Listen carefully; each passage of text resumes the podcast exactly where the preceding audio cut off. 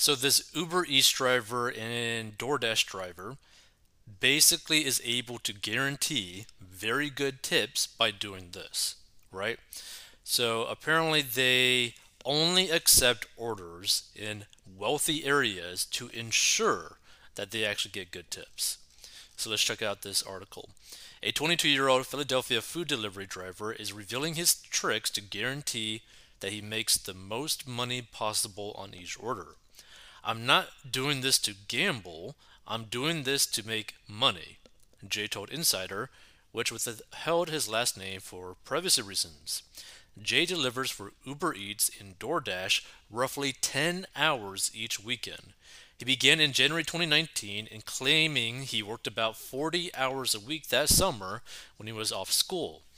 He said he saw his tips grow exponentially in the early months of the COVID 19 pandemic.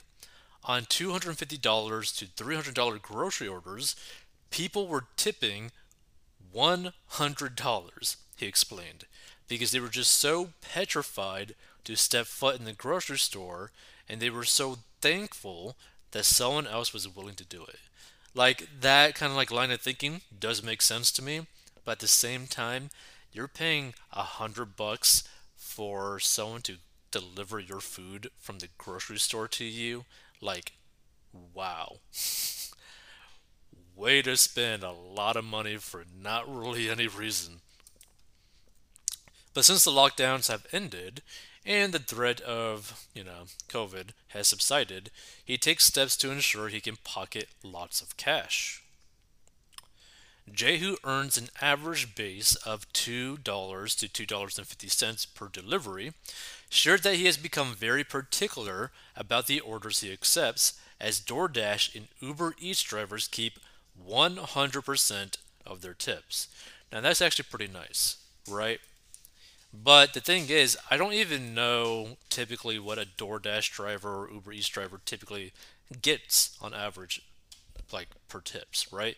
If you've worked that or if you've ever worked that, feel free to give your input because personally I just have no idea, right?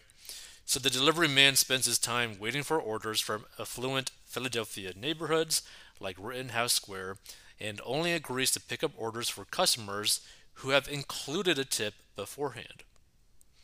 I know what parts of the city have the better tips and which ones don't. That typically does have to do with the income of the area revealed. Customers can also tip after food has been delivered, but Jay doesn't want to risk wasting his time and effort for what could be a poor tip. I'm not really interested in playing the game of, oh, maybe I'll do this person's delivery for a guaranteed $2.50.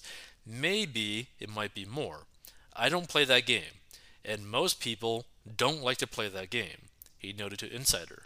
That's what results in their orders not getting picked up, or it takes a while for them to get their food.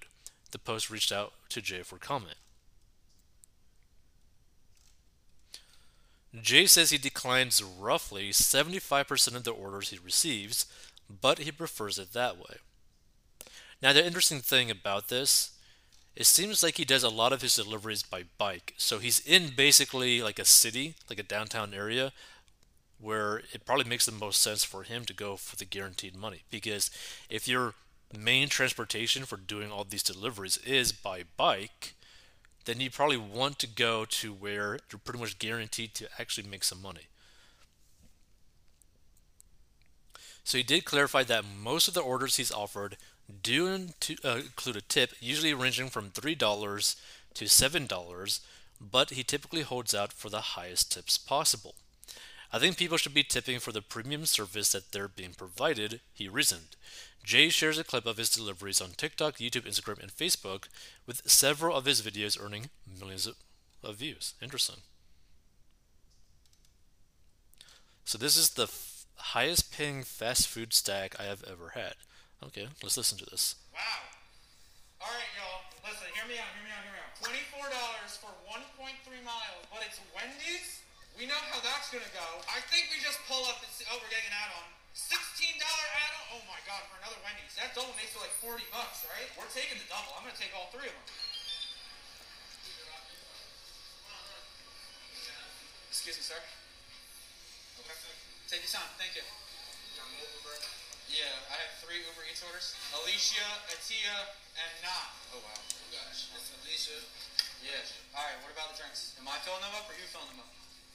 They're no, the corner? Okay. All right. There's no drinks, for, no fountain drinks for the other ones, but I have a bunch of frosty. Interesting. Excuse me. Excuse me. Thank you. Sorry. Can I have a carrier too, please? We only got uh, chocolate frosties. Can you make them a large then? A large chocolate instead of large It's the chocolate? large right here. All right. No, I need one more of the small chocolate then. Let me see that. And I'm still waiting on uh, for Atia. All right. Thank. Like this is like super lucky for him to be in this situation to like basically get multiple orders for the same location or basically same food, like brand. So that that worked out super good for him. I'm coming right back to that, okay? Someone said that's not worth it. Listen, we aim for forty dollars an hour, and that stack is going to be forty dollars. I mean, making forty dollars in a single hour when you're doing Uber Eats, this sort of stuff, DoorDash, not bad. Customer hands him a $100 bill. You got me. You got me kidding me. Ten piece and, and it's two potatoes, right? Yeah. All right, thank you, sir. You all see that? We got a lot of food in there. I'm gonna make sure to call all those customers on the way as well, just to be extra safe. Uh, lots of buns. Hi. Yes, I'm sorry. I think the coolest thing about this is like if you are in basically like a downtown city, right? If you were to do something like this, you can make money, potentially make more money than minimum wage, and you could also exercise. So you could I think this really depends on like your personality. If you're someone that doesn't necessarily want to deal I guess maybe with customers, but you're okay with delivering to customers, it might be something worthwhile where you could make money, kind of be on your own, have basically your own schedule, and do pretty much what you want if you manage your money right. Sorry, the last driver took a, got off the order. I don't know what happened. Straws are in there, okay? Uh, you have a good night. The next person's also at the hotel. What's the name? I'm sorry. I apologize for. Wow, so in this same basically food franchise delivered to basically the same location. That's crazy.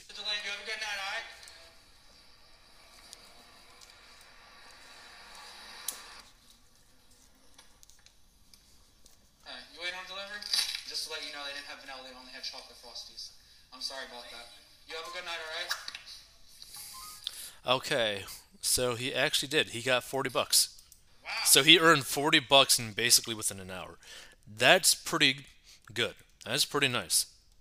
So, in a recent TikTok, Jay showed how he earned $40 by picking up three orders from a nearby Wendy's and biking them about 2.2 total miles. He has also noticed that he pockets significantly more money during cold weather months, which kind of makes sense because, like, if it's too cold, people are going to be like, eh, I'd rather pay someone to just do the delivery, pick up, whatever, so that I don't got to. Now, personally, I personally I cannot justify spending this type of money on fast food. Like, it just it's crazy to me, right? Because you're basically spending twenty bucks for like a ten dollar meal. Like, is Lord. Jay claims to earn an average of $20 to $25 an hour delivering food during the summer, but up to $45 an hour during the winter. Pretty nice. So Jay's confessions come amid a nationwide reckoning with tipping and hidden fees in the wake of inflation woes. As the country grapples with the daunting state of the economy, some believe that the pressure put on customers to tip and the reliance of workers on these tips has gotten out of hand but Jay has a plan. Doing this food delivery thing, I just kind of think of it as a game, he declared. It's like a treasure hunt, if you would. And I get joy out of it. So basically, like this guy's like personality, pretty much, seems ideal for this type of line of work, right? Because he's pretty excited to do it. He's very friendly towards people, and he gets the stuff done. So props to this dude, right? Now, obviously, this isn't something that everyone should do or could do because your personality might just not be ideal, right? You may not have like any form of transportation at all. So it just depends on your situation, depends on like what's around you. Because like for example, if the only thing close, like if you live in a, in like a very extremely rural area, DoorDash, Uber Eats is probably not like an ideal job for you because you have to spend a good amount of money to just go to an area where it actually makes sense to do it, which is might be more it just might be more hassle than what it's actually worth. But if you're like in a downtown city, if you're in like a suburb and you got a very fuel efficient car, it might be worth it. So it's just something to think about too. But you you got to factor in the cost of even doing the deliveries, right? For him, there's basically no cost because he's just on a bike, right? But if you're spending money on gas to do these deliveries, then you really got to make sure that you can guarantee the highest tip. So I do like how he does it, where he pretty much only chooses deliveries where the tip is basically already included, right? And then also they could probably just add on to the tip as well.